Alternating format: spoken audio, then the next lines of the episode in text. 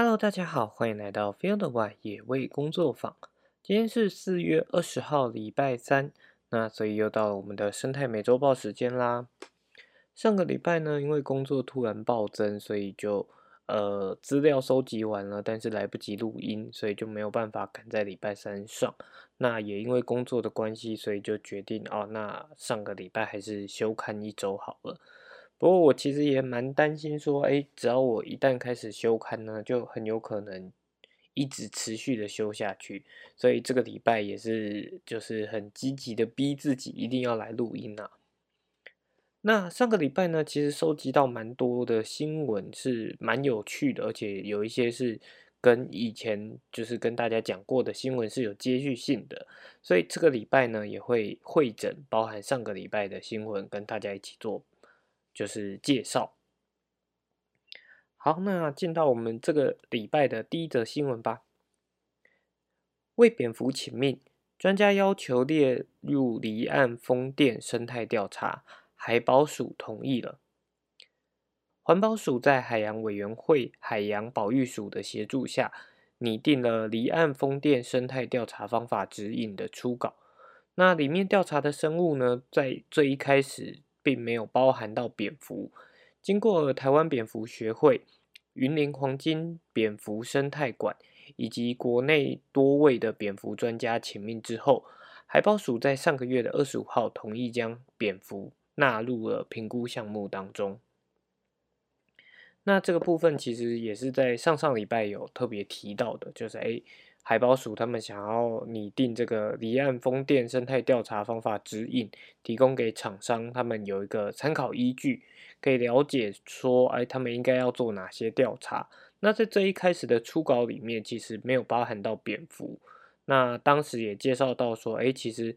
呃，包含云林黄金蝙蝠生态馆也提出了说，蝙蝠其实被风机所影响的比例，并不一定会。比鸟类来的更少，所以他们也觉得离岸的风电就是也应该要这样子调查。那也很高兴，最后海保署在三月二十五号的时候是最后是有同意把蝙蝠纳入评估项目当中。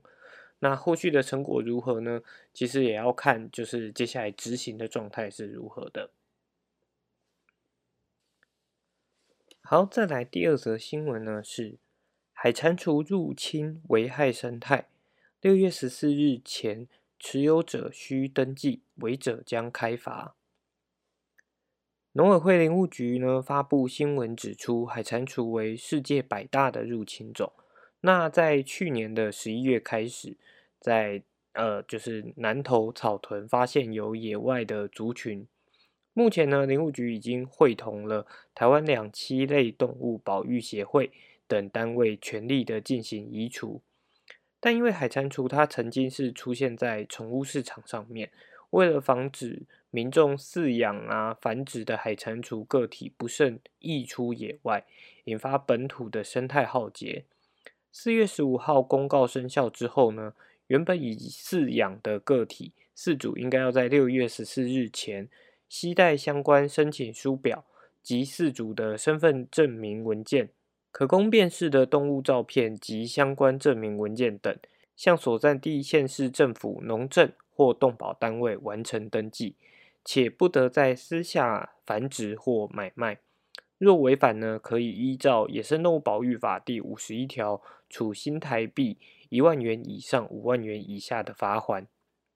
那对于无法继续饲养的贩售业者或者是民众呢？则可以在登记期限内将持有的个体交给各县市主管机关，千万不要随便的放生或丢弃野外，否则将造成更严重的生态浩劫。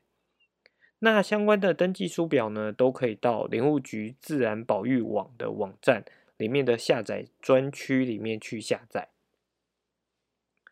好，海蟾蜍的新闻呢，从当初入侵的时候，好像就有跟大家稍微提到。那这一路下来也是不断的持续在进行移除，但外来种的移除其实并没有那么的容易。那也为了避免说未来持续扩大，就是诶比如说其他地区可能有人为饲养的海蟾蜍溢出啊什么的问题，所以林务局也决定说要呃谨慎来管理海蟾蜍的饲养。但嗯，我当然会觉得说，除了海蟾蜍之外啊，还有很多的就是动物，他们可能都是进到宠物市场。那在最一开始，可能都也会认为说，他们可能对于台湾的生态不会有什么影响。但一旦没有管理好，有溢出个体之后，他们可能就会对于台湾的环境去做一个我们意想不到的适应，最后可能就会酿成所谓的生态浩劫。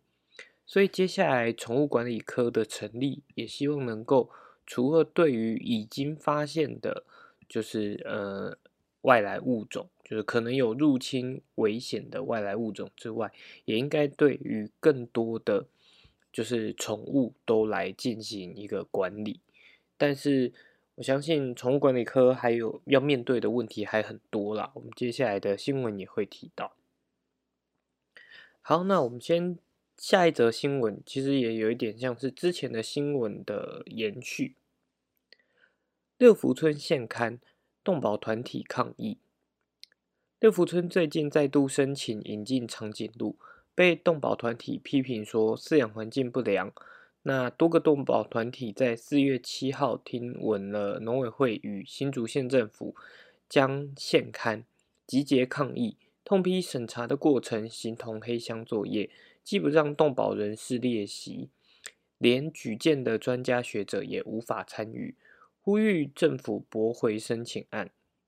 那农委会在四月七号的时候，率领了台大、平科大等至少五位专家学者及新竹县政府农业处家畜所前往评估长颈鹿的饲养环境，尚未决议通过输入许可，但已要求六福村要提出改善计划。那六福村这边呢，他也委任了律师向。呃，三个动保团体的三位干部提起提起就是诉讼，那加重诽谤等告诉。好，那关于六福村的新闻呢，其实在之前也提到了，就是他们确实在十年之内养死了八只长颈鹿。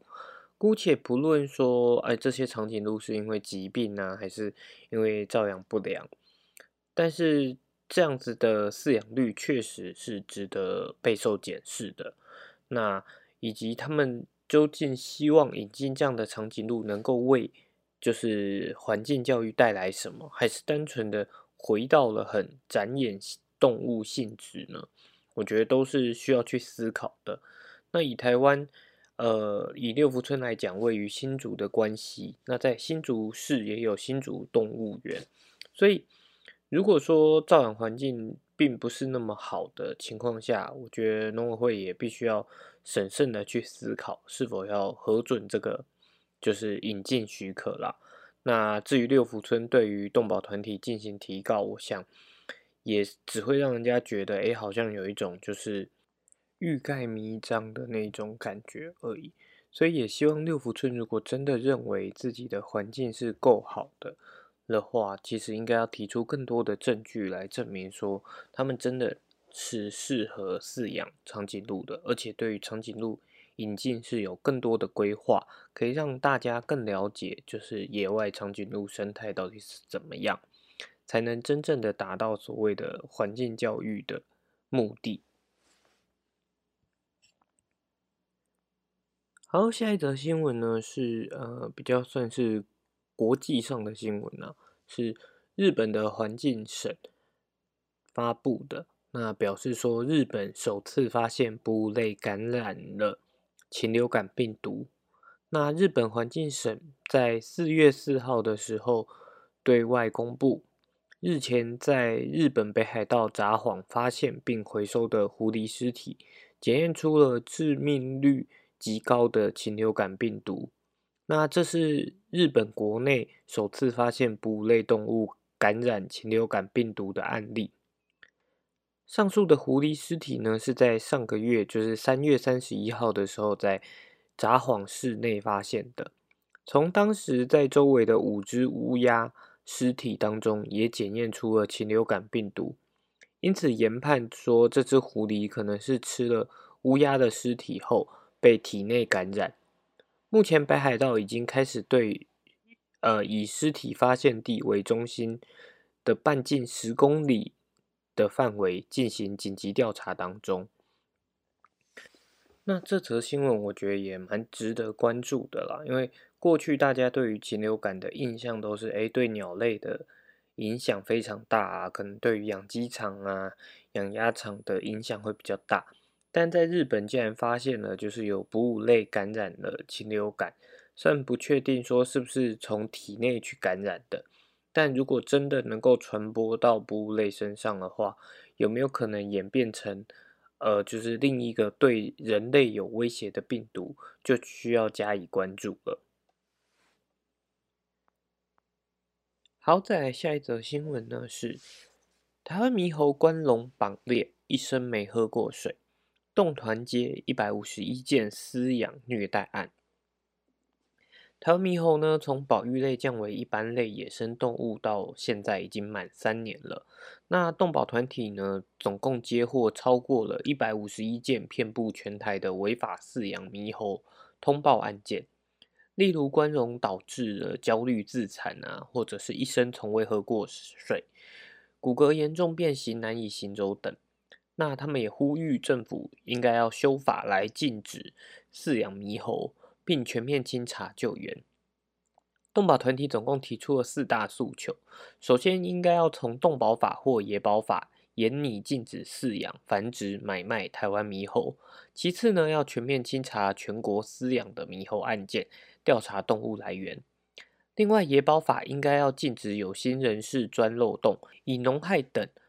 来当做猎杀野生动物的理由。并且建立呢野生动物救伤的机制法源。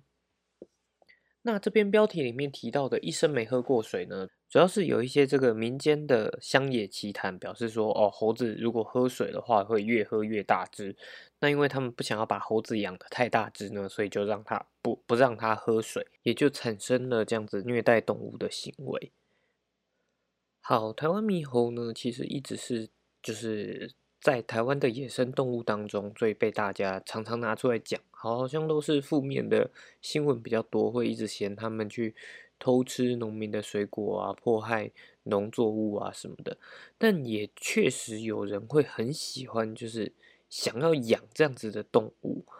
那其实野生动物它们在野外本来就有它们的生活存在，而且它们就是天性就是在野外需要很大的活动量，所以你一旦圈养起来，其实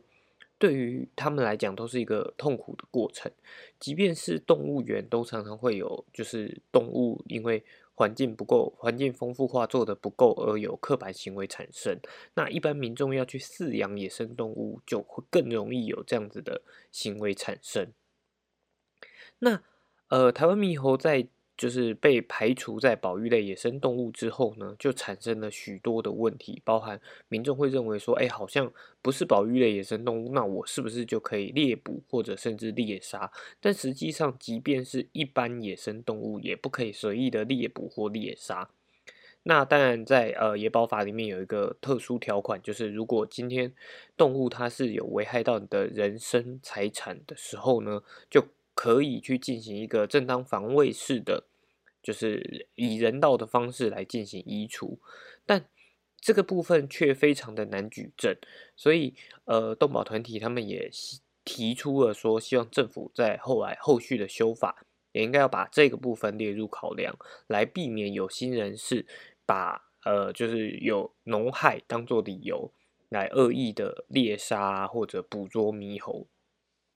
那这次的新闻呢，刚好也是在台湾猕猴从呃保育类野生动物里面移除之后满三年，所以我觉得也是一个蛮重要的时间点，政府应该要回过头来看看这样子移除后续所造成的问题，以及如何修正，让整个政策是更完善的。所以也希望政府能够正视这个问题，然后好好的提出修正的方法。好，再来下一则新闻呢，是夜市打弹珠送迷你兔，动物沦为赠品，民团立委欲管制。夜市摊贩将活体动物当成游戏赠品的陋习呢，至今仍遍布全台。跨党派的立委与动保团体在四月十五号的时候，于立法院召开了记者会，痛批以小鼠啊、兔子、鸟类、两爬类等非犬猫宠物当作游戏赠品的行为，造成动物紧迫、伤害或者管理管理不易的问题，更是负面的生命教育，应该要修法来禁止。那台湾爱兔协会呢，就公布了他们调查的影像，显示在各地的夜市、市集及园游会，仍有以小动物当做消费者付费游戏后的赠品。除了现场的环境不佳、游戏过程不人道之外，后续衍生的一连串饲养与弃养的问题，管理不易，也造成了动保行政的负担。以捞金鱼的游戏来说明，小鱼反复被人捕捉，再倒回水中，或者是套圈圈的游戏，对于敏感的动物而言也是骚扰。另外，这些经由游戏取得的免费动物，民众拿回家后不懂得珍惜，玩腻了就弃养，或者是也不知道该如何照顾而出现的不当饲养。如果小动物生病，这些饲主通常也不太会愿意花高额的医疗费用来治疗它们。那依现行的动保法第十条第三款，对于动物的保护，只有用于赌博或者是不当目的才会有罚则，可是透过游戏或娱乐的方式则没有罚则。由于动保法有所不足，让小动物受到伤害，台湾爱兔协会呢就呼吁说。在接下来宠物管理科成立之后，政府应该要有更积极的作为来管制这些不当的行为。那不知道大家小时候有没有去夜市的时候会不会玩这样子的呃摊贩呢？其实像我小时候可能也都有去捞过金鱼啊，捞过孔雀鱼回家养。那确实这些捞回去的鱼健康状况可能都不是太好。那其实现在长大后想想，也会真的觉得说，这样子的行为好像对于动物来讲，并不是那么的好的。所以，呃，是不是我们可以用更正确的方式来对待这些动物呢？我觉得也是值得思考的。好，再来来到了这个礼拜的最后一则新闻：北市府无力遏止野鸽群聚。公园内满地食物及鸽粪，喂食野生动物十个月仅开罚四件。近年来，野鸽在台北市过度繁殖，已经造成了环境卫生与生态问题。台北市议员呢就指出，不喂食才是对于生态最好的方式，但动保处根本无强制力来阻断喂食行为，也没有积极的作为来降低野鸽的数量。甚至当民众反映野外野鸽太多的时候，动保处仅回说本处备有捕诱捕鸽笼，可以免费借借给市民使用。他批评动保处仅能仰赖其他局处的协助，实在是消极无作为。台北市动保处呢，曾经在一百零九年委托了国立台湾大学来进行台北市野鸽群聚处的调查研究。盘点出台北市有七十五处的野鸽群聚地，其中以关渡宫的三百七十一只数量最多，其次是大安森林公园的两百二十二只，而前二十处中有一半以上都是由公园处所管理的公园广场，那都是因为公园内时常有民众会去喂食，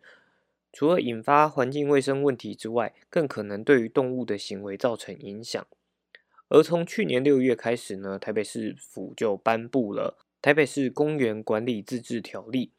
针对在公园内喂食野生动物，可以开罚一千两百元到六千元的罚款。但到了现在十个月了，公园处仅开罚了四件。而喂食野鸽所造成的环境脏乱呢，环保局则会依照废弃物清理法开罚。根据台北市政府从一百零七年到现在。因喂食野鸽污染环境而开罚的有一百五十三件，但整体来说根本无济于事。议员也表示说，有民众投诉的地点满地的面包屑，多日了却未见处理，这样的效率不知道该如何减少因喂食野鸽而引发的脏乱问题。而民众滥用爱心撒满食物喂养鸽群。不仅助长了鸽群的族群增大，更导致环境脏乱，滋生虫鼠，也会压迫到朱颈斑鸠等原生鸟类的生存。议员就要求动保处应该要严拟具体的办法来遏制野鸽族群再扩大，而不是消极的依靠其他局处的协助。动保处在一百零八年以前曾经透过投食野鸽节育饲料，希望来降低孵化率，但因为节育饲料呢药效只有四十八小时，又受限于台湾气候多雨，难以长期稳定投喂。而且呢，民众随意的喂食也会影响野鸽来摄取这个节育饲料的意愿。对于降低野鸽数量，难有显著的成效。近年来，则只通过宣导减少民众弃养及喂食，并提供诱捕笼给民众捕抓后，交由动保处收容照顾。但这样的方法仅仅是治标不治本，而且只能依靠民众，更显得动保处消极无作为。好，这个其实跟前面一则蛮像的，它就是也提到，像喂鸽子，好像也是一般民众会不经意就带着小朋友去体验的活动，那好像是一种亲近环境的方法，但实际上，呃，常看到的鸽子呢，是所谓的外来外来种岩鸽，那它在台北市也确实造成了许多环境脏乱的问题，包含像市民大道底下。可以常看到它高架桥下面站满了一整排的野鸽。那对于环境卫生呢，也包含了像野鸽如果住到了住家的冷气凹槽的话，也可能会产生就是呃病媒，就是产生病毒啊，或者是呃所谓的禽螨，那也导致民众会有过敏或其他的症状发生。所以。确实也应该好好正视野鸽族群进到台湾之后持续的扩大对于民众造成的影响，但到底要怎么做，我想还需要更多的呃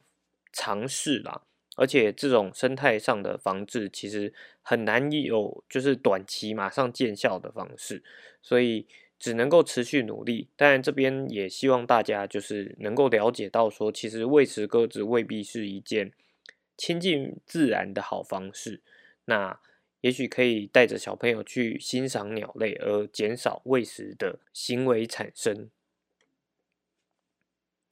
好，那这个礼拜的生态美洲豹就到这边啦。如果喜欢我们的节目的话，欢迎在各大 podcast 平台订阅我们的频道。那也可以到我们的脸书粉丝专业帮我们按个赞。未来有更多跟生态有关或者跟环境有关的新闻。